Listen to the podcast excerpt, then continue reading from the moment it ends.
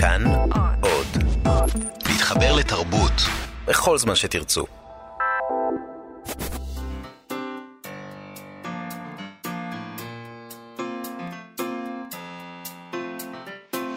מה שכרוך. עם יובל אביבי ומה יעשה לה.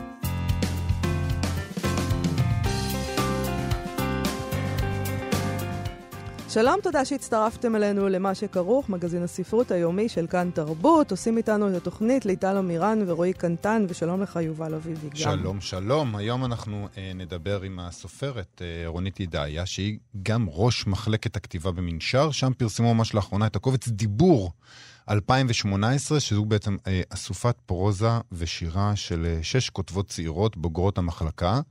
אה, נדבר איתה אה, על הקובץ, וגם בכלל, איך מלמדים בכלל כתיבה? האם אה, אפשר ללמד כתיבה? האם כדאי ללמד כתיבה? מה ההבדל בין אה, לימודי כתיבה באקדמיה לסדנאות הכתיבה שנפוצות היום מאוד?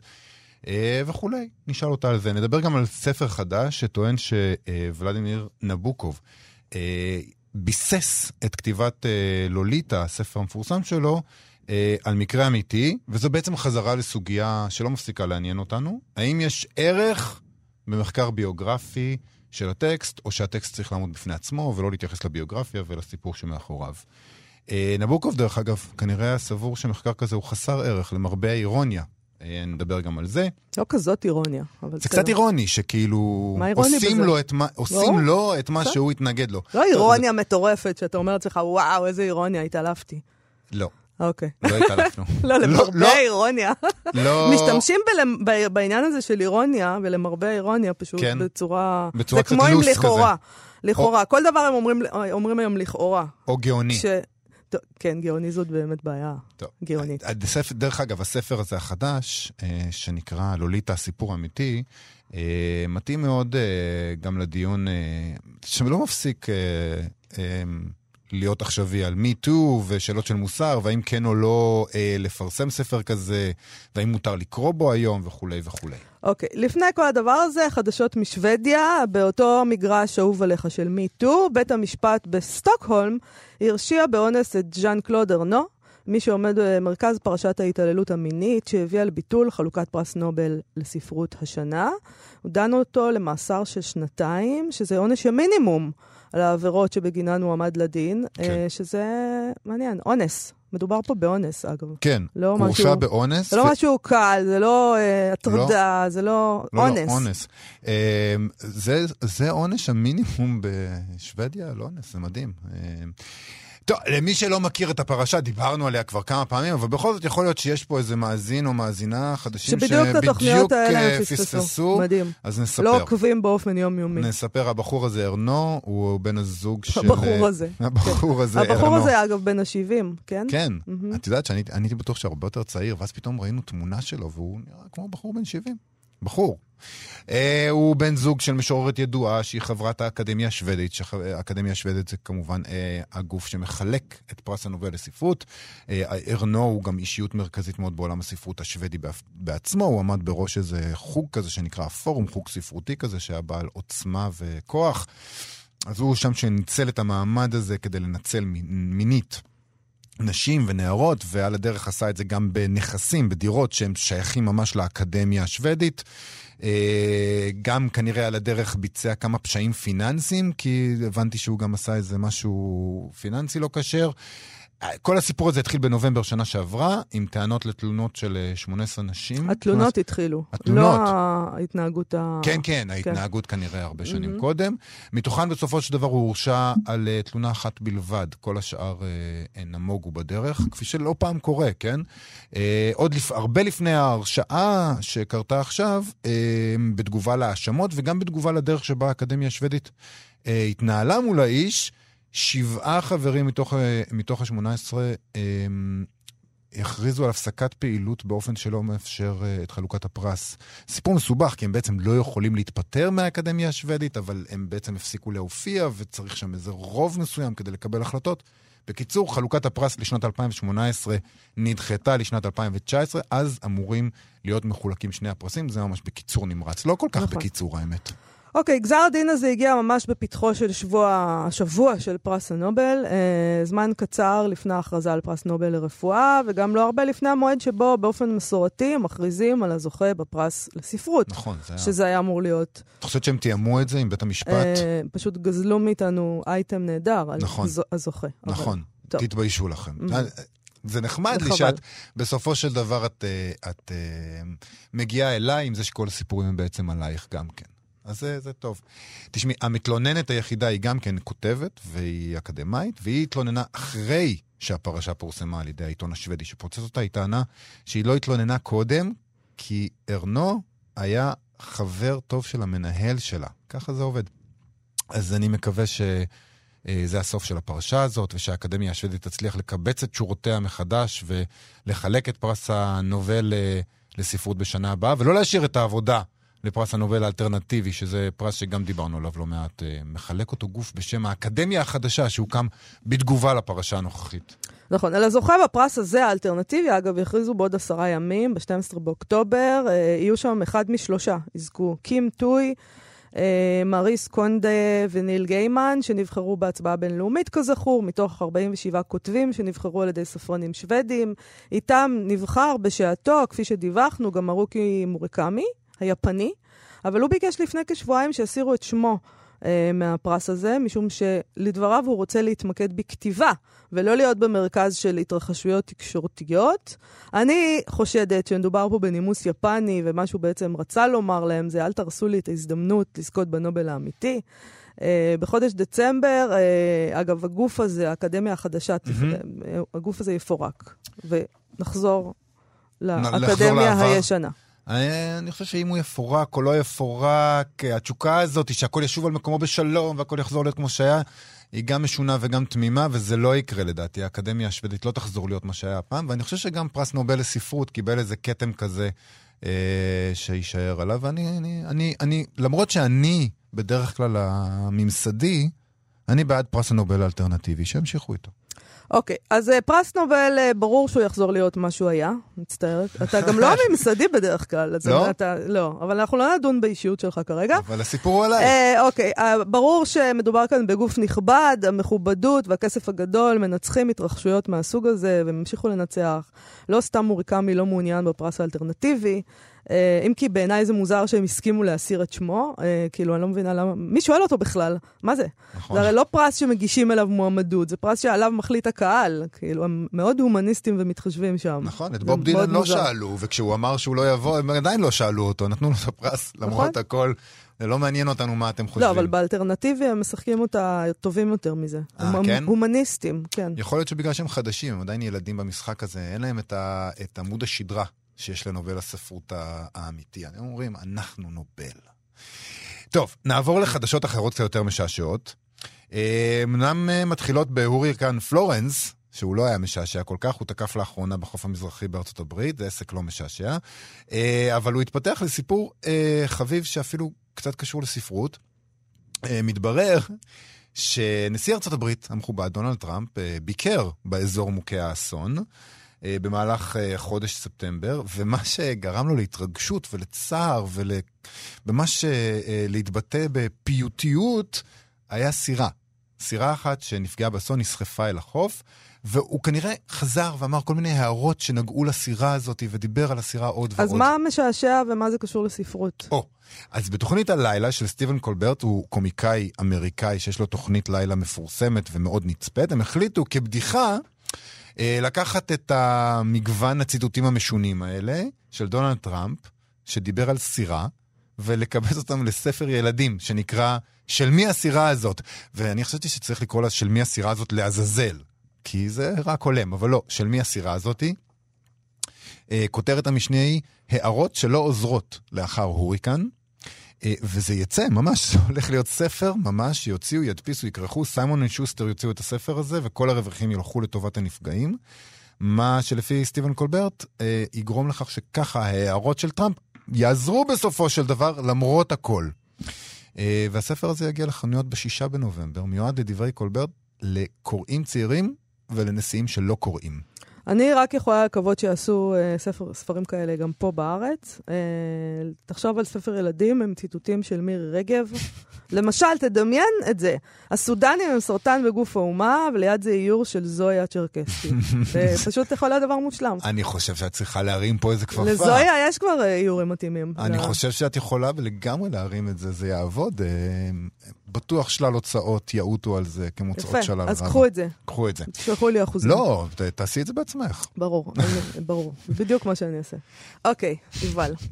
Uh, בית הספר מנשר לאומנות הוציא, יצא שם לאחרונה ספר בשם דיבור 2018, אסופת פרוזה ושירה של בוגרי תוכנית הכתיבה שלהם, למען האמת צריך לומר בוגרות תוכנית הכתיבה שלהם. מדובר בקובץ של סיפורים קצרים ושירה שכתבו שש כותבות צעירות שסיימו את לימודיהן במחלקה לכתיבה של בית הספר, שבראשה עומדת הסופרת רונית ידעיה. השש הן בר פסח, גליה גבריאל, קרן פרי... פריידנרייך, נויה גופמן, איילה פופקו וחגית תגפאו. בפתח הדבר כותבת ידעיה שזו כתיבה שלוקחת סיכונים, לא תמיד קלה לעיכול, ספרות של אי נחת עצמית, חברתית ופוליטית, וטוב שכך. שלום לסופרת וראש מחלקת הכתיבה של מנשר, רונית ידעיה. שלום, שלום.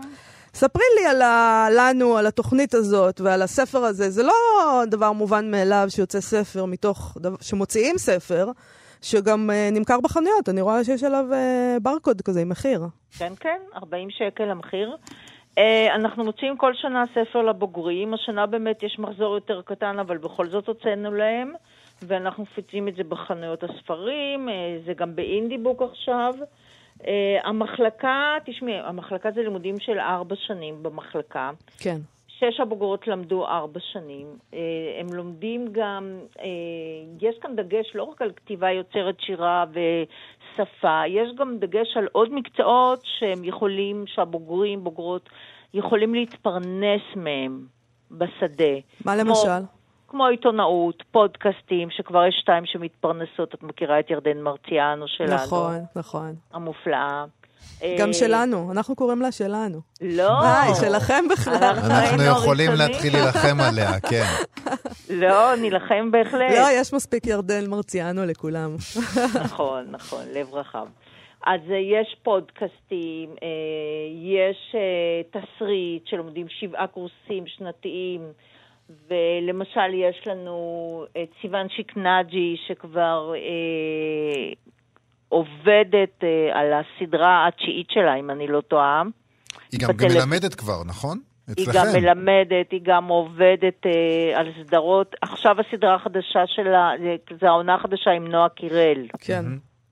מכיר, היא גם זכתה בפרס הראשון, דרך אגב, אם מותר לי להשוויץ. תשוויצי. אנחנו דיברנו איתה פה על זה, כן. על הסיפור הקצרצר שלה. בכלל לא ידעתי, כן, יפה, כן. יפה, יפה. אנחנו עוקבים אחרי מה שמתרחש.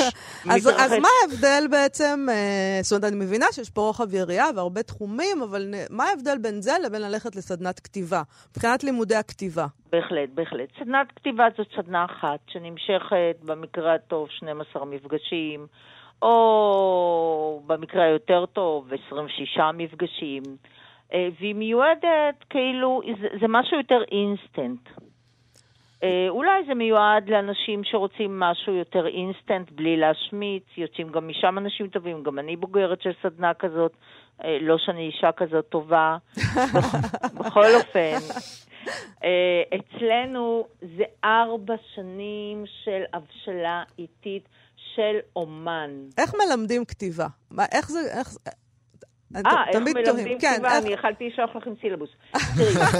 תראי, אבל אה, איך כל- מל... אפשר ללמד כתיבה בעצם? אפשר אני- וחשוב ללמד כתיבה. אוקיי. אני אתן לך דוגמה. אוקיי. הסופרים האהובים עליי, וולה סטיבנס, ג'ניפר איגן, ג'ורג' סונדרס, ג'ונתן פרנזון וקצת פחות זיידי סמית, ועוד רבים אחרים למדו לימודי תואר ראשון, תואר שני ולפעמים גם תואר שלישי בכתיבה. מהמם. איך לומדים? קודם כל צריך לתאם בין המורים, של, uh, שהמורים לא יחזרו על עצמם. כן. שנה א' זה כאילו פתיחת חומרים, זה היכרות עם הכותב, זה הוצאת אה, כל הג'יפה החוצה. כי בדרך כלל אנשים באים קצת פצועים ויש להם המון מה להגיד. תוציאו, לא, לא נעצור בעדכם, לא נגזום אתכם, ולא ניתן לכם שום מתכונים. אוקיי. שום מתכונים לכתיבה, כמו שעכשיו אנחנו רואים בהרבה מאוד ספרים שיוצאים, ספרות מתכונאית. בדיוק, איך מונעים את הספרות המתכונאית הזאת במקום אני שבו... מונעת ביד רמה, כולל מכות. אבל את יודעת, את הזכרת אה, מגוון של אה, סופרים מארצות הברית. אחד הדברים ש, אה, שלפעמים נדמה זה ש...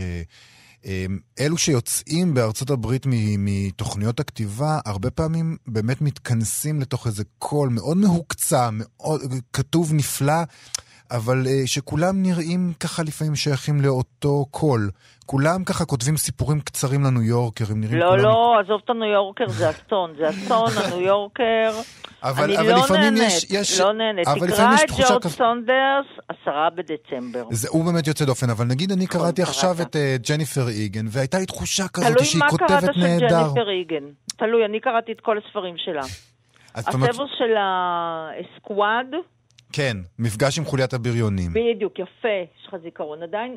זה ספר מופלא. נכון. אבל איך מונעים, השאר- איך מונעים את הדבר הזה. שתלמידים לא ייכנסו לתוך המערכתיות הזאת, יכתבו... הקלישאות, קלישאות מערכתיות, כן. ואני אגיד לך מה. אחד, אחת הדרכים שלנו היא לתת להם קורסים גם במחלקות אחרות, כלומר באומנות, בצילום, בכל זה, כדי לחדד אה, כישורים או לחדד אה, שפה אחרת. לא השפה אה, המילולית. כי בשפה המילולית הרגילה, או הספרותית, שאני בכלל מתנגדת לעניין הזה, שפה ספרותית, המילולית הרגילה, אנחנו לפעמים נכנסים לתוך תבניות קבועות. כן. ברגע שאנחנו עוברים לעולמות אחרים, שם התבניות עדיין לא מתקבעות, עדיין לא קבועות, ולכן אנחנו יכולים להבין עולמות אחרים ולהביא משם דימויים אחרים. למשל, את יכולה לראות עם איילה פופקו, שהיא גם במחלקת אנימציה והיא כותבת ספרות בדיונית לגמרי, שונה לגמרי. או עוד אנשים שלומדים כמובן גם תסריט וכל זה, כולם לומדים תסריט, לפחות בהתחלה, הם uh, מבינים איך לכתוב אחרת, איך להימלט מהקלישאות. עכשיו, גם המורים, uh, בגלל שיש בינינו גם uh, השוואת סילבוסים, שיתוף פעולה עם המורים, אנחנו מאוד, אני, אני משתדלת לקחת מורים, מורות, שהכתיבה שלהם מוצאת חן בעיניי. כן. שהם אה, כותבים אחרת, וגם אני לפעמים לוקחת אה, סיכונים. אה, למשל, סתם אני אגיד, אה, הוא בטח אה, לא יכעס עליי, אוריאן מוריס. כן. כן. הוא, זה לקחת סיכון להעסיק אותו, וזה סיכון משתלם. מעניין אם הוא שומע אותנו אני עכשיו. רוצה... לא, כאילו, לא, לפני- ואני חושב לפני כל שדייקת. ישיבה, כן. אני צריכה לזכור להתקשר אליו שיגיע, כי הוא לא עונה למיילים. אה, אוריאל קון בתחילת ימיו, הוא לימד כאן. כן. וכאן הוא יצר קשר באמת עם אה, סטודנטית שעכשיו עזרה לו לערוך את הספר האחרון בעברית, והיא גם תוציא אצלו.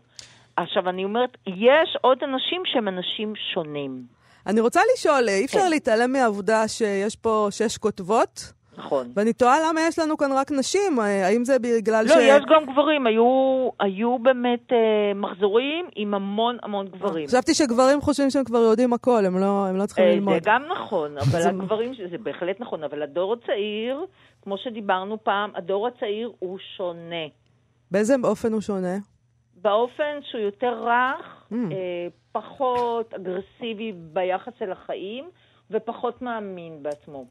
אה, פחות מאמין בעצמו. פחות, פחות, וזה חשוב ללימודי כתיבה. כי אם את באה מאוד מגובשת ומאוד יודעת הכל, אז, אז למה שתלמדי? למה שתלמד? אוקיי, פחות אתה כבר אגו, את. אומרת בעצם. בדיוק, פחות אגו. כן. אני רוצה רגע לחזור לסיפורים עצמם, לכתיבה כן. עצמה. הזכרת את איילה פופקו, באמת היא מאוד יוצאת דופן בתוך נכון. השש אה, כותבות האלה. היא כותבת מעין פנטזיה היסטורית ככה, משהו מדהים, מדהים. מאוד, מאוד שונה. אבל חמש אה, הכותבות האחרות בסיפורים שלהם כותבות אה, כמעט כולן אה, ריאליזם. של, ה, של ההווה דווקא, ונדמה לי, תקני אותי אם אני כן. טועה, שלפחות חלק מהטקסטים בקובץ נכתבו מתוך עיבוד של חוויות ביוגרפיות, אוטוביוגרפיות. זה ככה? אה, נכון, זה ככה, זה בהחלט ככה. אה, אני לא יודעת לגבי גליה גבריאל, שהיא כותבת על כל מיני מפגשים עם כל מיני דברים, אני לא יודעת עד כמה זה ביוגרפי, לא, לא כל הטקסטים, אבל יש כן. תחושה כאילו זה מגיע באמת מאותו מקום כן, של הפצע שאמרת. כאילו, יובל, מה כולנו עושים אם לא עושים את זה? אני כבר ממחזרת את הפצעים שלי, אני מגרדת אותם כבר על פני שישה ספרים.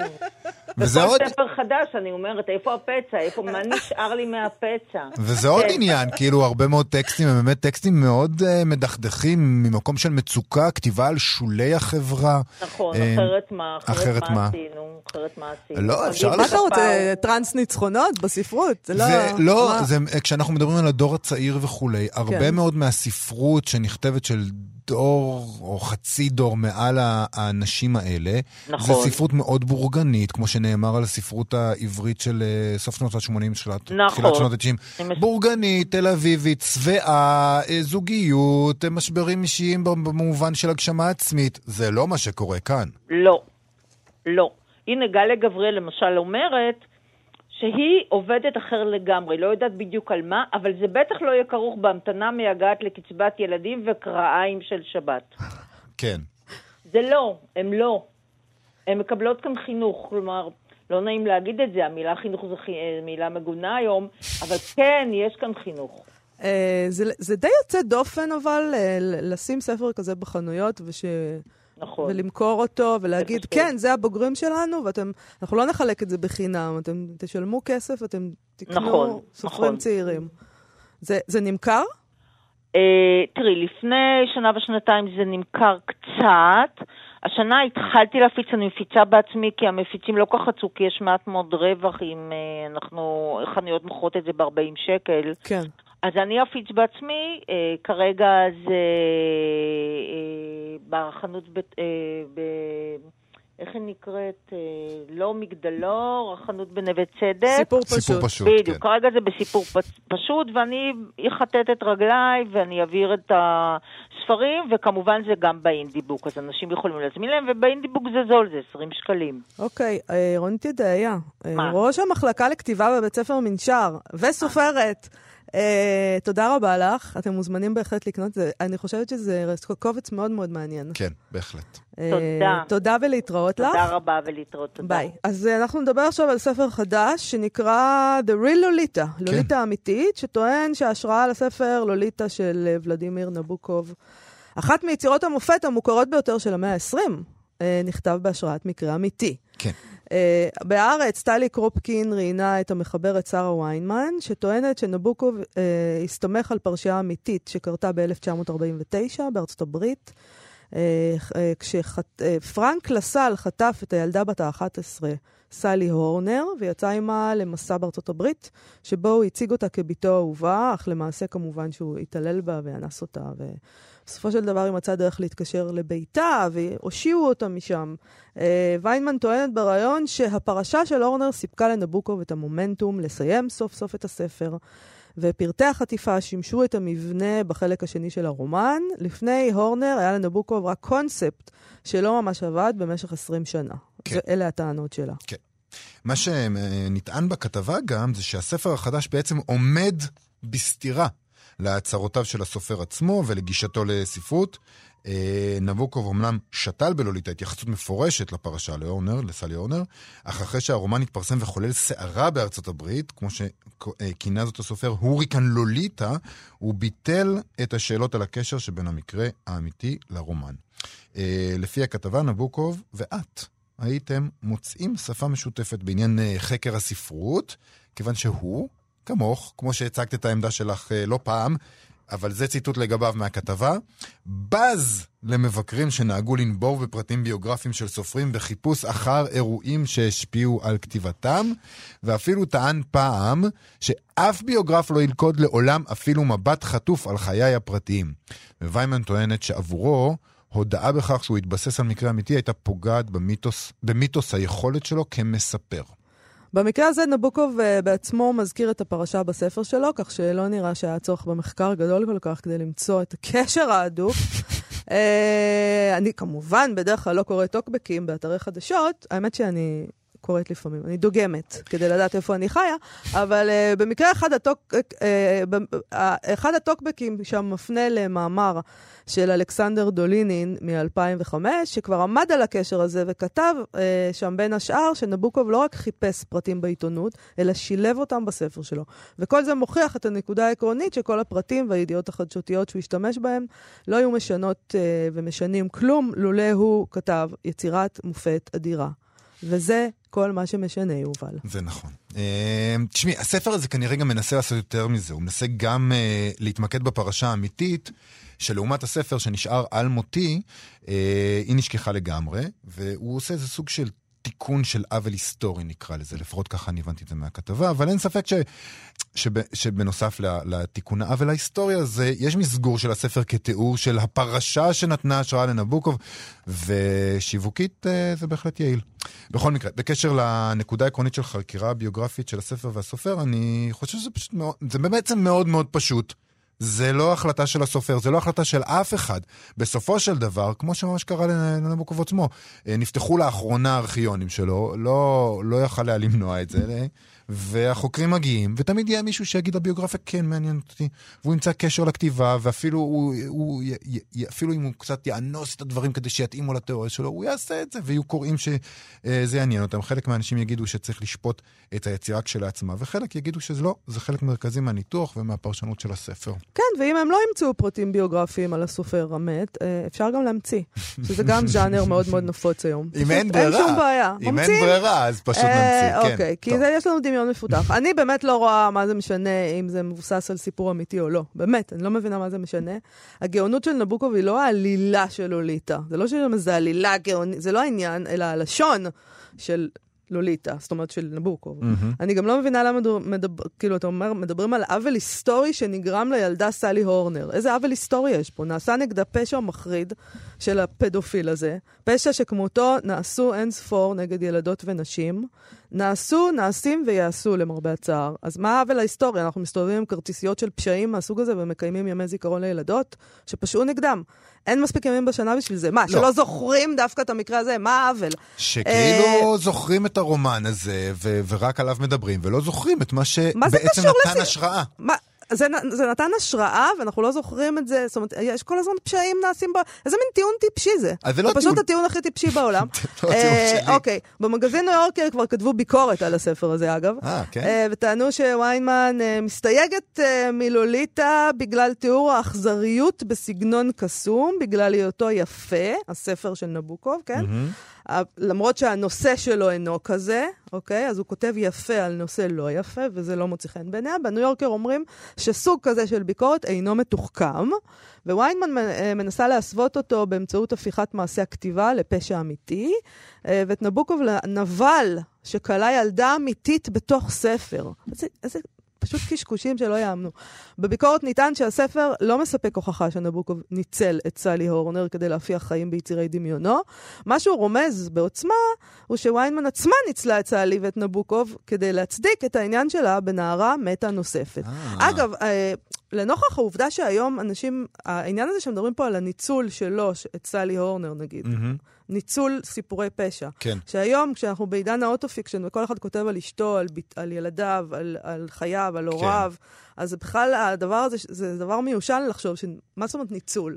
אתה כותב על, הח... אנשים פה כותבים על החיים שלהם, ומספרים לנו, מנצלים את הסביבה שלהם כל הזמן. אולי זה ואת בעצם... ואת הסיפורים שלהם, ואת הסיפורים שקורים סביבם. אולי זה בעצם מזימה מין... של סופרים, כל האוטו-פיקשן האלה, אומרים, אתם רוצים לחקור את הביוגרפיה שלנו, ולנתח ולפרש את היצירות שלנו בהתאם לביוגרפיה האישית הפרטית שלנו, אז נא עליכם, אנחנו פשוט נכתוב לא, את כל לא הביוגרפיה שלנו. לא, זה קרה שבאבולוציה של, ה... של האדם, כן. אה, האדם של 2018 אומר להפך, הוא אומר, אני מעוניין לתת לכם את הפרטים הביוגרפיים שלי. אתם לא תצטרכו כל כך לחקור הרבה, אני פשוט נותן לכם את זה על מגע של כסף. כל מה שחשוב זה הביוגרפיה שלי. הנה, אני מכין לכם כבר את הצטלח, הכל בפייסבוק. כל הביוגרפיה שלי שם, ותוכלו לחקור, אני מת שיחקרו אותי. והנה, בכל זאת, כשעושים את זה, אז, אז החוקרים נצמדים לביוגרפיה של הכותב ומתחקים אחרי מקורות ההשראה שלו, הם בעצם מנצלים את האנשים המעורבים לצורך האינטרס הפרטי הכל, שלהם. הכל, הכל אפשר לראות כ... אה, הוא ניצל את סלי הורנר, והיא מנצלת אותו, ובסדר. מתי אנחנו נתחיל לנצל מישהו כבר? אתה ו- מנצל אותי. טוב, אה, אל הספרות בחזרה. אה, בערך, סטטוס יומי. האומנית ענת בצר כותבת על זיכרון עבר שלה. סליחה. אה, היא כותבת בפייסבוק שהיא גרה לפני הרבה שנים בלונדון. היא הייתה לא כל כך עשירה, לא היה לה המון כסף, ולכן היא ניצלה את האפשרויות החינמיות של העיר. בין השאר באמצעות אה, חנויות הספרים הרבות שבסביבה שהציעו שעות של שיטוט חסר תוחלת בין מדפים מאובקים. והיא מספרת איך היא התחברה עם עיתונאי בשם אה, ג'רום. ג'רום. ג'רום, והיא ממשיכה. תקריא לנו את ההמשך. כן, וכך בערב שבת אחד, באחד משיטוטינו, נכנסנו ג'רום ואני לחנות ספרים בראסל סקוואר, דווקא חנות עצומה, תאגידית סטייל, חמש או שבע קומות של ספרים, ומרתף וקומה סודית חרישית של ספרים נדירים. התפצלנו כרגיל, ואני מצאתי משהו להתעמק בו, והתיישבתי על הרצפה, כשלפתע קבע האור. דהרתי למטה לעבר הכניסה, אבל היה מאוחר מדי. ננעלתי בחנות. ג'רום, מסתבר מאוחר יותר, סיים את ענייניו, חיפש אותי, וכשלא מצא, חיכה קצת בחוץ, עד שהחליט שכנראה הלכתי הביתה והתפוגג. מדובר בסוף המאה הקודמת, ילדים. לא היו אז טלפונים סלולריים. זה היה לילה מוזר מאוד. התמקמתי בתוך שדרת אה, מדפים מרכזית, ארגנתי לי מצע של כריות, אותן אספתי ממספר כיסאות וכורסאות, וניסיתי לישון. אני זוכרת שהיה לי נורא קר, ושהאור הרך שנשאר דולק בכל החנות הפריע לי. היו הרבה צלילים ותזוזות משונות וחריקות, ולשטיח עליו שכבתי היה ריח מוזר של אבק ושמפו, והספרים נשמו נשימות כבדות, באמת. בבוקר הגיעו שתי בחורות שפתחו בשעון גדול את החנות, ואני עשיתי קצת רעש כדי שהן לא ייבהלו, וצחקנו נורא, והן הכינו לי כוס תה, והלכתי הביתה. נזכרתי בסיפור הזה כי החלטתי הבוקר לעשות סדר בספרייה הדיגיטלית שלי. יש בה המון ספרים, אבל אין בה ריח, וזה נראה לי פתאום מאוד משונה. ענת בצר, מה זאת אומרת צחקת איתם קצת? אני הייתי משתוללת שם, שוברת להם את כל החנות, שנעלו אותי בתוכה. מה, זה אבל היא צחקה. איתם. היא, היא כל כך שקעה בספרות, זה וכל לא- כך אה. היה, היא לא יכלה, היא לא שמה לב בכלל מה קורה. איזה, כמה, זה יכול, כוחה של כמה את הספרות. יכולה להיות קולית כדי לצחוק עם המוחות שבאות בבוקר? וואו, אני- זה שיא הקוליות. אני לא, אני, אני הייתי בהיסטריה מוחלטת בדבר הזה, ובכלל, זה סטטוס שגורם לי להרגיש לא כל כך בנוח עם עצמי, כי אני מבין פתאום כל מיני דברים על עצמי. למשל, זה סטטוס שמיד גורם לי להירתע מספרים. כי, כי הדפוס והריח והאבק שהיא מתארת, כל הדברים האלה, זה בדיוק מה שאני אוהב בספרייה דיגיטלית. זה לא תופס מקום מוחשי, שזה דבר שאין לי, ואין שם אבק, ואין שם את כל הדברים הקטנים האלה, וזה סיפור נהדר, אבל בסופו של דבר הוא גורם לי ככה להתעטש ולחשוב שהחרקים הקטנים שגרים בספרים ישנים תכף יתחילו לטפס עליי, ויותר טוב עכשיו בעידן הדיגיטלי. טוב, אתה עושה לי צמרמורת. אה, זה סיפור, אה, מבחינתי זה סיפור משמח, בגלל שהוא מוכיח שעוד יש פנקיסטים בעולם. הם עוד איתנו. אני חושב שזה מתחבר לזה שאולי יש אנשים שלבלות לילה ככה בחנות ספרים זה פנטזיה קסומה בעיניהם. אומרים לעצמם, אה, ככה, איזה יופי לעשות לילה בחנות ספרים לבד. אבל אני מאמין שבאמת במקרה הטוב הייתי מבלה את הלילה הזה ליד הדוכן של המגזינים, למרבה הבושה. פלייבוי. אני לא אמרתי פלייבוי, מגזינים של מכוניות נגיד. ברור. במקרה יותר הגיוני הייתי באמת מנסה איך לישון ולא מצליח, כי כאילו הייתי בחרדה מטורפת, ואין בזה שום פנטזיה, שום טיח. בכלל, מה, מה בכלל אפשר לעשות בחנות ספרים ענקית לילה שלם? מה הקסם? כאילו, אתה, נניח שאתה קורא, אתה אומר, אני אתנפל, אתה קורא ספר אחד, זהו, מה זה? את זה אפשר היה לעשות גם בבית. טוב, אה, נראה לי שאתה אתה פשוט אה, לא פנקיסט. לא יעזור כאן כלום. אני חושב שהדבר, אין שום- הנקודה הזאת הוכחה ונחתמה, אין-. טיפול שיעזור לך. לא, לא יעזור. נתקדם.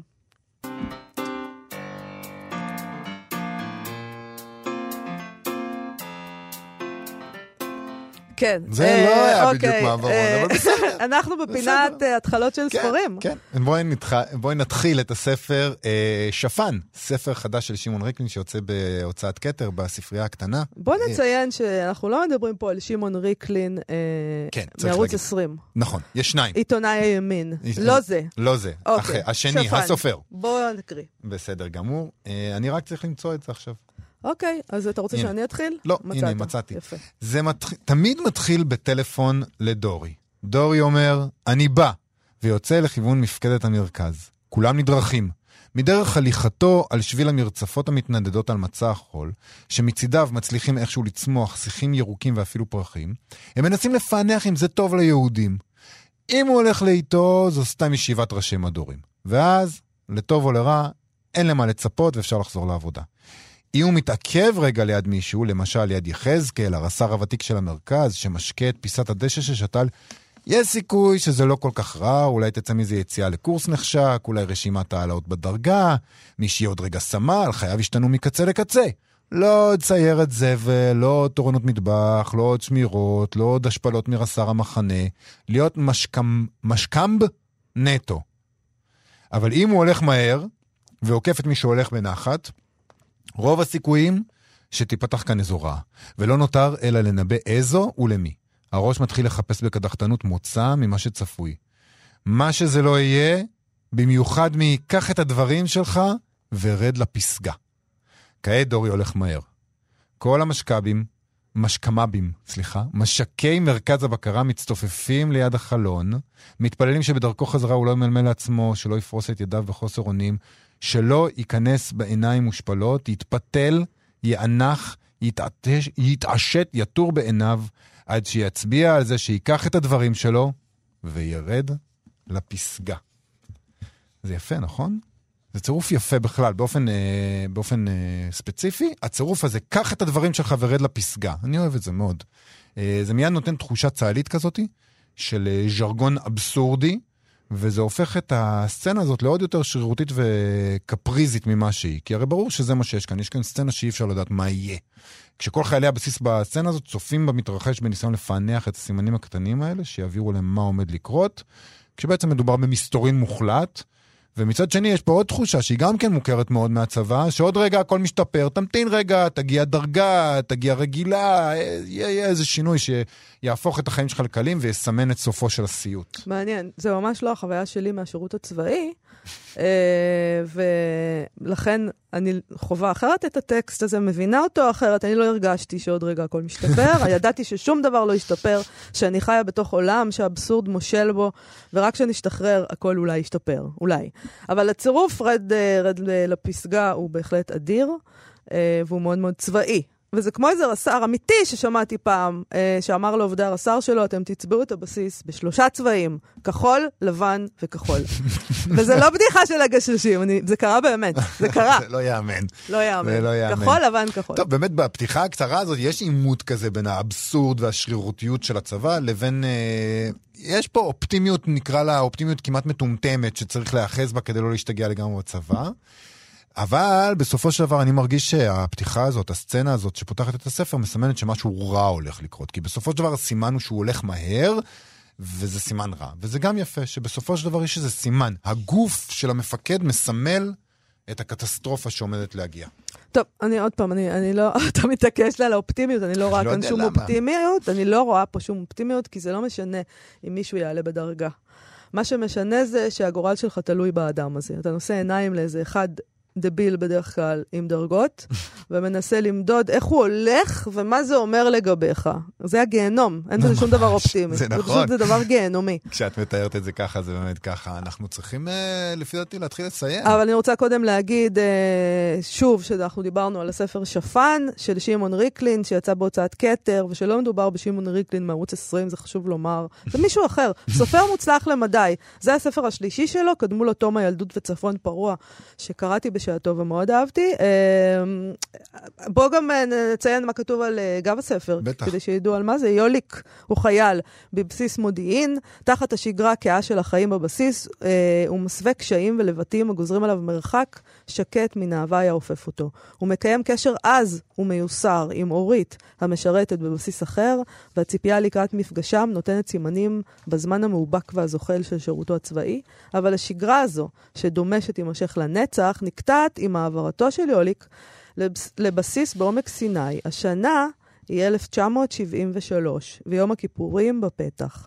עוד רגע תתערב המציאות החיצונית באבחה בחייו של יוליק, תבקיע את הגנותיו, ותחיש את התבגרותו בדרכים לא צפויות. טוב, עכשיו אנחנו יודעים שמי שיורד לפסגה זה גיבור הספר, והכל הולך לעזאזל. כן, 70, ברגע שאומרים לך שהשנה היא שנת 73, 73, בעומק סיני. הבנת עכשיו הכול. אה, לא נשמע שהולך להיות שם אה, חדי קרן ככה ופרחים. נכון. טוב, אנחנו באמת חייבים אה, אה, לסיים עכשיו, ונזכיר לכם אה, שאם אתם רוצים, אתם מוזמנים להוריד את האפליקציה כאן עוד, שבה יש את כל התוכניות שלנו ועוד מגוון של תכנים אה, מעניינים. חפשו כאן אודי בחנויות האפליקציות, וגם נזכיר לכם להיכנס לעמוד הפייסבוק שלנו, מה שכרוך עם יובל אביבי ומאיה סלע, ונודה שוב לליטל אמירן ורועי קנטן שעשו איתנו את התוכנית. להתראות.